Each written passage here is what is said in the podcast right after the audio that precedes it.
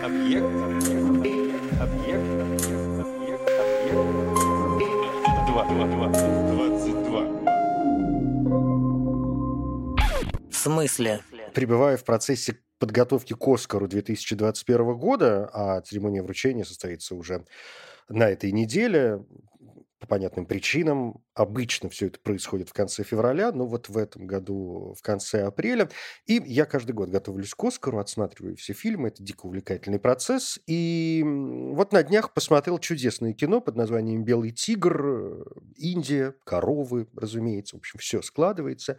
И один из моментов, который меня зацепил в этом э, фильме, это момент, касающийся, собственно, коров. Я понял, что совершенно не помню, почему именно корова в Индии священное животное. Ну, то есть у меня есть некоторые предположения, некоторые воспоминания, но страшно захотелось э, проверить, насколько эти воспоминания соответствуют действительности. И выяснилось, что крупный рогатый скот вообще не редкость э, в мифологии и, в прочих верованиях.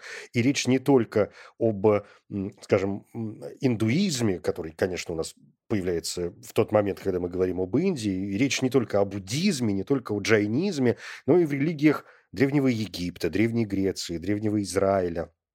Древнего Рима, и Древней Германии, Скандинавия, вот это вот все, они, в общем, не отстают. И, скажем, а, уже в древнеегипетской религии были быки, которые символизировали силу, мужскую сексуальность, они были связаны с агрессивными и мужественными божествами, и в некоторых отдельных э, местностях, в отдельных городах египетских были специальные священные быки, как воплощение божественных сил. Ну вот, скажем, э, черный бык Мневис с солнечным диском между рогов, с э, уреем, это э, вот это стилизованное изображение египетской кобры, или бык Апис, мне кажется, самый известный из э, древнеегипетских быков, он считался символом верховной власти, проявлением силы, э, плодородия, он символизировал храбрость, огромную силу, боевой дух.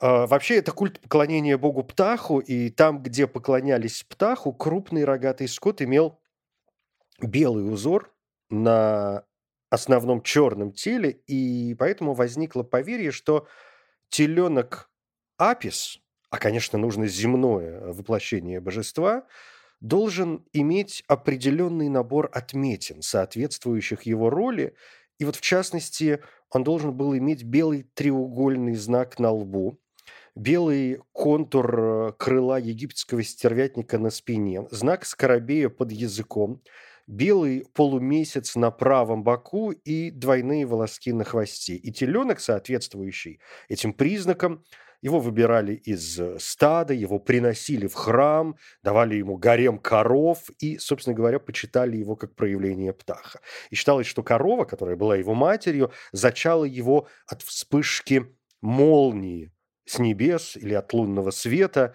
и к ней тоже относились особым образом и даже хоронили по-особенному. В храме Апис использовался как оракул, его движения интерпретировали как э, пророчество, считалось, что его дыхание исцеляет от болезни, а если постоять рядом, то обретешь силу.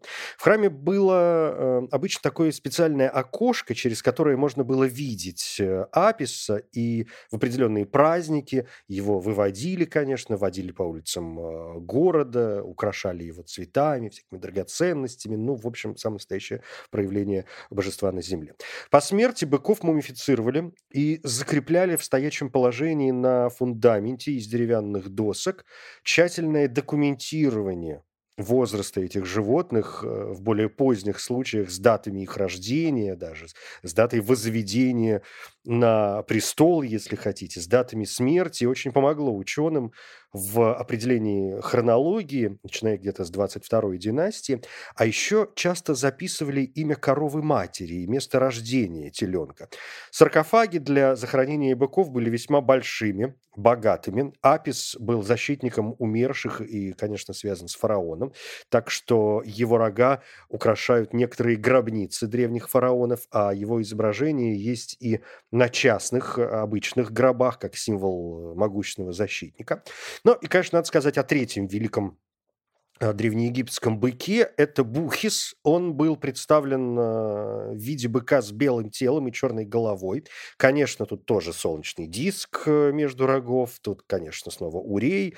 Э, или он просто мог изображаться как человек с головой быка. И в отличие от других священных египетских быков, э, Аписа и Мневиса, культ бухиса – зародился уже ближе к концу периода фараонов, а самые ранние известные захоронения имели место в XIV году царствования Никтанеба II, это где-то середина IV века до нашей эры. И в конце концов бык-бухис был идентифицирован как форма аписа, и, следовательно, стал считаться еще и воплощением Осириса. Там же очень сложная вот эта перетекающая из одного в другое э, древнеегипетская религия и все их верования.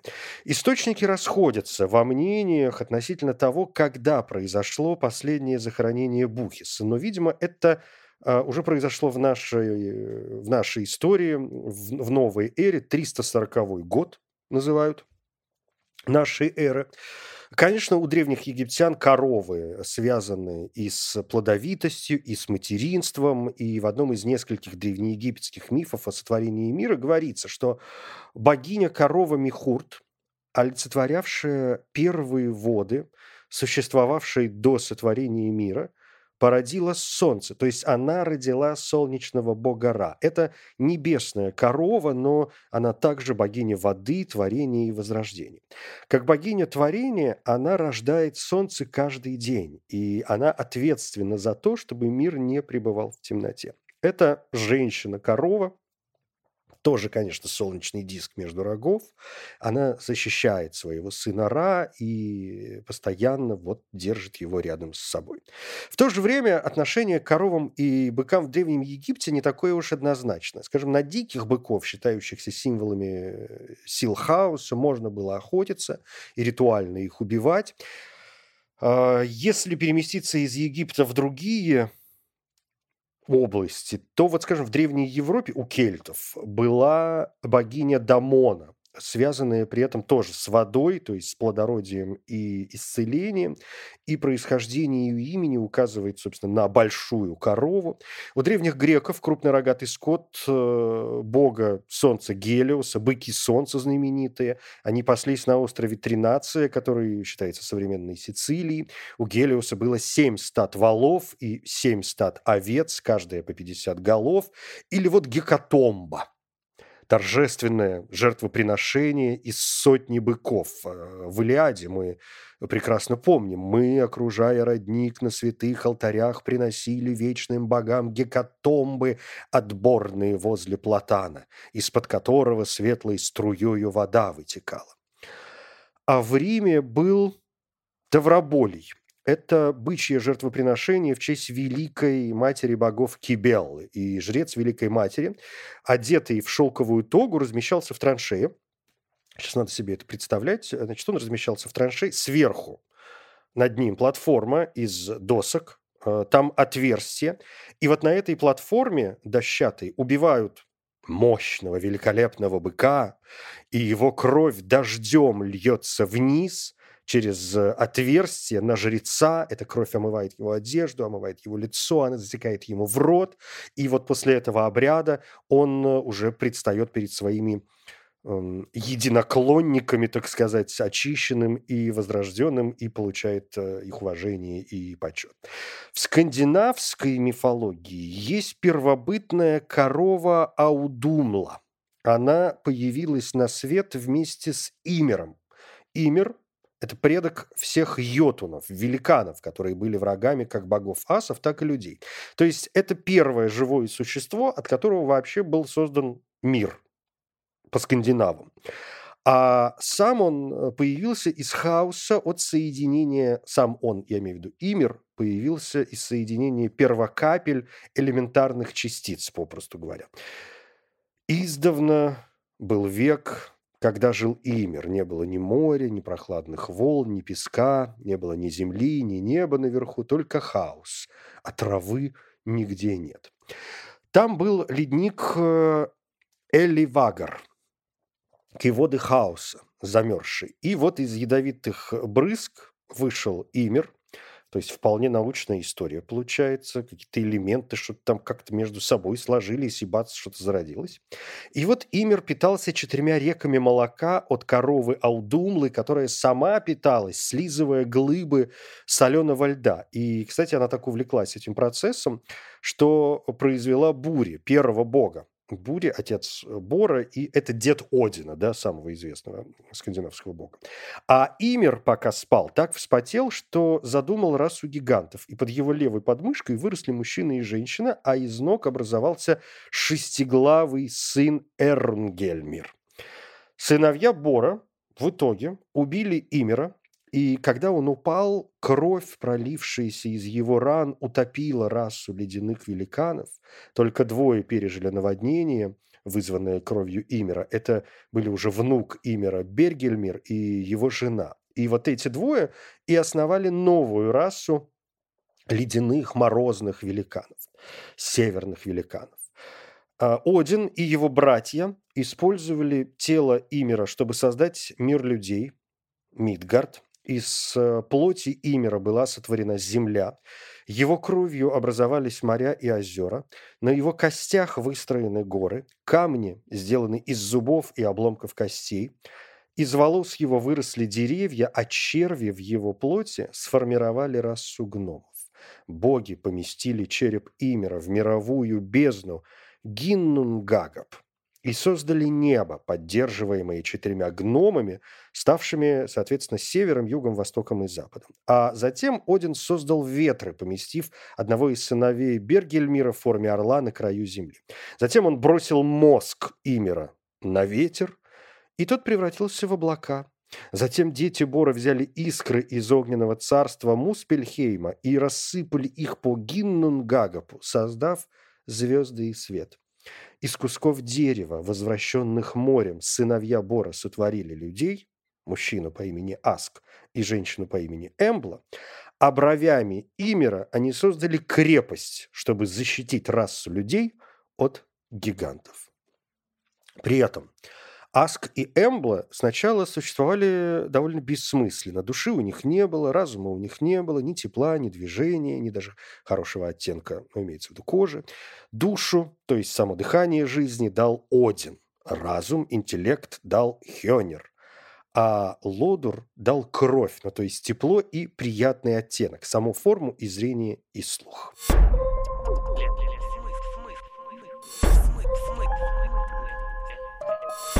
Смысле? Коровы прекрасно себя чувствуют и в авраамических религиях. Из Библии мы знаем, что израильтяне поклонялись, э, например, культу золотого тельца. Это, конечно, все еще идет из Египта, откуда евреи и зашли. Когда Моисей взошел на гору Синай, чтобы получить 10 заповедей, он оставил э, израильтян на 40 дней и 40 ночей. Те боялись, что не вернется, а старший брат Моисея, Аарон, собрал золотые серьги, э, украшения израильтян, и выстроил литого тельца. И вот Бог твой Израиль, который вывел тебя из земли египетской. Завтра праздник Господу. Встав на следующий день рано утром, они принесли все сожжения и жертвы примирения. Народ сел есть и пить, а потом стал веселиться. Тогда Господь сказал Моисею, «Спускайся с горы, твой народ, который ты вывел из Египта, развратился. Как скоро они уклонились от того, что я повелел им. Они сделали себе литого тельца, поклонились ему и принесли ему жертвы, говоря, «Вот твои боги, Израиль, которые вывели тебя из Египта». «Я вижу этот народ», — сказал Господь Моисею, — «он упрям, и так оставь меня. Я обращу свой гнев на них и погублю их. Потом я произведу великий народ от тебя». Но Моисей э, принялся умолять Господа, своего Бога, Господи, сказал он, зачем тебе гневаться на свой народ, который ты вывел из Египта великой силой и могучей рукой? Зачем египтянам давать повод говорить? Он вывел их со злым умыслом, чтобы убить в горах и стереть с лица земли. Оставь свой пылающий гнев, смягчись, не наводи на свой народ беду. Вспомни твоих слуг Авраама, Исаака и Израиля, которым ты клялся собой. Я дам вам столько потомков, сколько на небе звезд. Весь этот край, который я обещал отдать им, будет достоянием ваших потомков навеки. Господь смягчился – и не навел на свой народ беду, который грозил Моисей, повернулся и спустился с горы с двумя каменными плитами свидетельства в руках. Скрижали, они были исписаны с обеих сторон, и спереди, и сзади, и Бог сделал эти плитки, и он высек на них свои письмена. И когда Иисус услышал гул кричащего народа, он сказал Моисею, в лагере шум битвы. Но Моисей ответил, это не клич победителей, но плач побежденных. Голос поющих я слышу. Подойдя к лагерю и увидев тельца и пляски, Моисей разгневался. Он бросил каменные плитки, которые нес, разбив их на куски у подножия горы. Он взял сделанного ими тельца и расплавил его в огне. Он стер его в порошок, рассыпал по воде и заставил израильтян пить эту воду. Некоторые полагают, вы, конечно, узнали прямые цитаты из Библии. Так вот, некоторые полагают, что история про золотого тельца – это своеобразный ну, противовес, что ли, или такая параллельная история истории Иераваама, первого царя Северного Израильского царства. Мы не знаю, конечно, существовал ли он вообще. Насколько я понимаю, кроме как в Библии, Иеровам первый вообще больше нигде не упоминается. Но Библия говорит, что Иеровам стал э, причиной или одной из причин... Э, Библия книга сложная, будем аккуратны. А, так вот, он стал э, в том числе и причиной разделения еврейской монархии на два царства, на израильское и на иудейское, и сам стал правителем Северного Израильского царства. Два царства, конечно, были не в дружеских отношениях, война витает в воздухе, и говорил Иеровоам в сердце своем, царство может опять перейти к дому Давидову, если народ сей будет ходить в Иерусалим для жертвоприношения в доме Господнем, то сердце народа сего обратится к государю своему, к Равааму, царю иудейскому, и убьют они меня, и возвратятся к Равааму, царю иудейскому. Раваам – первый царь Иудеи. И, посоветовавшись, царь сделал двух золотых тельцов и сказал народу, не нужно вам ходить в Иерусалим. Вот боги твои, Израиль, которые вывели тебя из земли египетской. И поставил одного в Вифиле, а другого в Дане. И повело это к греху, ибо народ стал ходить к одному из них даже в Дан, и построил он капище на высоте, и поставил из народа священников, которые не были из сынов Левииных и установил Иеровам праздник в восьмой месяц, в пятнадцатый день месяца, подобный тому празднику, какой был в Иудее, и приносил жертвы на жертвеннике, и то же самое сделал он в Вифиле, чтобы приносить жертву тельцам, которых сделал. Ну, то есть, понимаете, да? То, что мы видим в исходе, в истории с Моисеем, это уже случилось в третьей книге царств, в истории с Иероваамом. То есть, золотой телец – это, не дай бог, возвращение к тем богам, идолопоклонничеству и жертвенникам, которые были известны вот тогда, во времена жесткого разделения на два царства. То есть это вроде как отход от типа настоящего бога Яхве. С другой стороны, теленок, видимо, не был отдельным богом. Он ведь э, мог собственно, также олицетворять Яхвы или быть постаментом для Яхвы, ибо изображать Бога на животном, а не на троне – это нормальная практика. Но почему теленок? Ну, потому что, еще раз, поклонение быкам и тельцам было обычным явлением во многих древних культурах. Древнеегипетский культ Аписа был таким сильным, что нет ничего удивительного в том, что э, ушедшие из Египта люди им вдохновились и попытались воссоздать его в пустыне. Конечно, можно спросить, это кем надо быть, чтобы взять божество угнетателей или, во всяком случае, зачем принимать египетское божество в качестве бога, освободившего народ Израиля от рабства в Египте? Но и тут есть ответ. Во-первых, почему бы и нет? Бог есть Бог. Сегодня одним помогает, завтра другим. Он Бог над всеми. А во-вторых, израильтяне сами по себе, конечно, народ земледельческий, а бык естественный символ плодородия, силы и жизненной энергии. Это приводит к возможности того, что израильтяне, или, по крайней мере, некоторые из них, могли связать изображение крупного рогатого скота и с Яхве, что в символическом смысле вообще-то связано с древним ханаанским богом Эль. А, в ханаанской мифологии это отец всех богов, а его обычно изображают в виде быка с крыльями иногда, иногда без – и тут снова мы говорим о силе, о мощи, о плодородии. Бык может вспахивать, коров дает молоко. Эль не просто бог, он предбог, он такой протобог, верховный бог шумера аккадского пантеона Энлиль или Эллиль в своем э, имени сохраняет имя Эль. Еврейское нарицательное имя бога Элохим тоже происходит от Эля. А еще есть Аллах. И слово Аллах – это тоже производное от имени Эля. В Бытии говорится, что Авраам принял благословение Эля, а вообще Яхве раньше ведь считался только одним из многих богов, и обычно он не отождествлялся с самим Элем, и только потом имя Эль э, стало альтернативным именем Яхве. И именно с Элем сражался Иаков, чтобы получить благословение, и получил от Бога имя Израиль, согласно библейскому тексту. Израиль – это ведь тот, кто сражался с ангелом Бога и людей, и победил. Или это тот, кто видел Бога лицом к лицу. Мы смело можем называть э, его Эль, потому что мы вообще-то не знаем, кто это был. Интерпретации массы. Одни утверждают, что да, это действительно ангел. Другие говорят, что э, это сам Бог. Третьи, что это предвоплощение Иисуса Христа, а некоторые и вовсе говорят, что существо отказалось себя идентифицировать из опасения, что если тайное его имя будет известно, то его можно будет сотворить с помощью заклинаний. Это не выглядит э, таким уж безумием, если учесть, что красная корова была важной частью древних иудейских ритуалов. Корову приносили в жертву и сжигали – в соответствии с точным ритуалом пепел добавляли в воду, используемую при ритуальном очищении человека, который вступал в контакт с человеческим трупом. Ритуал прекрасно описан в книге «Чисел». И дальше вот это все уже перешло в христианство. Апостол Павел сравнивает пепел рыжей телицы с кровью Христа, и красная корова уже не только сам Иисус, но и место его распятия.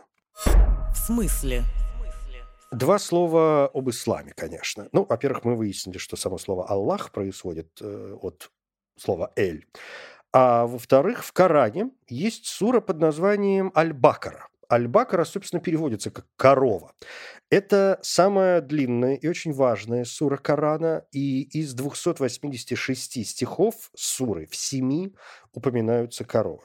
Название суры происходит от отрывка, в котором Моисей приказывает э, своему народу принести в жертву корову, чтобы воскресить человека, убитого неизвестным. Моисей, Муса, и я позволю себе немножко процитировать. «Вот Муса сказал своему народу, Аллах приказывает вам зарезать корову. Они сказали, неужели ты насмехаешься над нами? Он сказал, упаси меня, Аллах, оказаться одним из невежд. Они сказали, помолись за нас своему Господу, чтобы он разъяснил нам, какая она. Он сказал, он говорит, что она не старая и не телка, средняя по возрасту между ними. Выполните же то, что вам велено. Они сказали, помолись за нас своему Господу, чтобы он разъяснил нам, какой она масти. Он сказал, он говорит, что это корова светло-желтого цвета, она радует смотрящих на нее. Они сказали, помолись за нас своему Господу, чтобы он разъяснил нам, какова же она, ведь коровы кажутся нам похожими одна на другую. И если Аллах пожелает, то мы последуем прямым путем. Он сказал, он говорит, что эта корова не приучена пахать землю или орошать ниву, она здорова и не имеет отметин. Они сказали, теперь ты принес истину. Затем они зарезали ее, хотя были близки к тому, чтобы не сделать этого, так как та корова, на которой они остановились после своих неуместных и излишних уточнений, оказалась необычайно дорогой. Вспомните, иудеи, как вы убили человека и начали спорить, ссориться друг с другом, выясняя, кто же убийца. А ведь Аллах вывел на поверхность то, что вы скрывали. Он повелел через Моисея вам зарезать корову и ударить честь, частью ее по покойному. Стукните по нему частью ее. Покойный на некоторое время ожил, оповестил о том, кто же настоящий убийца, после чего умер. Подобным образом, без каких-либо сложностей, Аллах оживляет мертвых, и Он показывает вам свои знамения. И, возможно, вы станете благоразумны, то есть уверуете и поймете, что за все человек понесет ответ, что существует не только мирское, но и вечное. Длинная, очень красивая сура. Аль-Бакара, что означает корова. В общем, будет желание э, найти это все сегодня достаточно просто. Ну а что же Индия? Длинное получилось предисловие.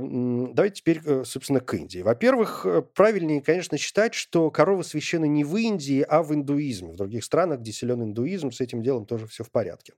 И уважение к жизни животных, включая крупный рогатый скот, основано на индуистской этике. А индуистская этика основана на а, концепции ахимсы, то есть ненасилия по отношению ко всем существам.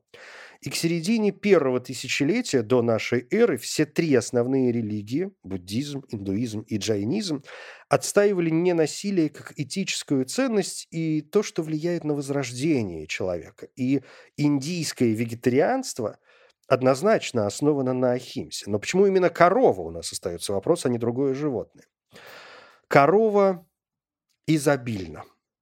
И она много что дает. В первую очередь, мы, конечно, можем говорить в данном случае о мясе, мы можем говорить о шкуре, но это несколько нас уводит в сторону от индуизма. В первую очередь, это, конечно, молоко и продукты молочные, которые очень важны в этой культуре. И воздержание от убийства и поедания мяса коровы – это первый шаг к вегетарианству. И уже в древнейших индийских писаниях, в Ведах, корова изображается как богиня воплощения земли. Потом появляется а, прекраснейшая корова сновидений, корова мечтаний, исполнитель желаний, а, корова Камадхену. Прочно ассоциируется с коровой Кришна, воплощение индуистского бога Вишну. Нандин – компаньон бога Шивы, а Шива вообще по одной из версий сам вышел из уха коровы. Дух человека после смерти плывет навстречу новому, ухватившись именно за хвост коровы. Сегодняшние индуисты оправдывают особое положение животного утверждением, что корова – это мать, которая дает людям все для жизни. Это символ заботы и обеспечения всей жизни. То есть мы видим в корове все-таки вполне земной символ, с вполне земными функциями, которые, как это обычно бывает, со временем обожествились и обросли легендами. И важность коровы, еще расскажу, выражается в важности ее продуктов. Молоко очень важно в рационе, учитывая, что мы вроде как стремимся к вегетарианству. Его можно не только пить просто так, но и готовить из него массу продуктов. А опять же, если у человеческой матери вдруг нет своего молока, его заменяют молоком коровы. Коровий навоз – важное удобрение и топливо, из него дома строят. А еще отпугиватель насекомых прекрасный, что для индийского климата очень важно и очень полезно. Пахать можно, опять же, вот тебе плодородие. Молоко и навоз используются и в медицине. Ну и, конечно, а, религиозные дела. Без топленого масла кхи и священные церемонии, не церемония. Впрочем, так было, конечно, не всегда. Крупный рогатый скот, и в первую очередь коровы, в древности не были, как сейчас, неприкосновенны и почитаемы. И некоторые тексты даже особо указывают на необходимость, например, поесть говядины после церемонии похорон. Ведическая литература противоречива. Одни предлагают ритуальный убой и потребление мяса, а другие говорят, что этого делать категорически нельзя. Но в любом случае сегодня в индуистских странах коровье молоко – это основная часть религиозных ритуалов. Где-то молоко кипятят, где-то корову по дому на руках носят в рамках, например, церемонии новоселья. И мы прекрасно знаем, что статус коровы сегодня э, позволяет им бродить где угодно, где попало, на улицах, даже в крупных городах, вон, в Дели запросто их можно встретить. Их нельзя обижать, можно и в тюрьму за это угодить. А кормить, холить или леять очень даже можно и нужно. В некоторых районах Индии есть приюты для животных, где за ними ухаживают всю оставшуюся жизнь, и при этом Индия является пятым по величине экспортером говядины в мире. Ну что еще? В Непале убой коров и быков полностью запрещен. Коровы считаются богиней Лакшми, богиней богатства и процветания. А в Шри-Ланке в мае 2013 года 30-летний буддийский монах взорвал себя, выступая против правительства, которое разрешило религиозным меньшинствам забивать коров. Я Евгений Стаховский. Спасибо.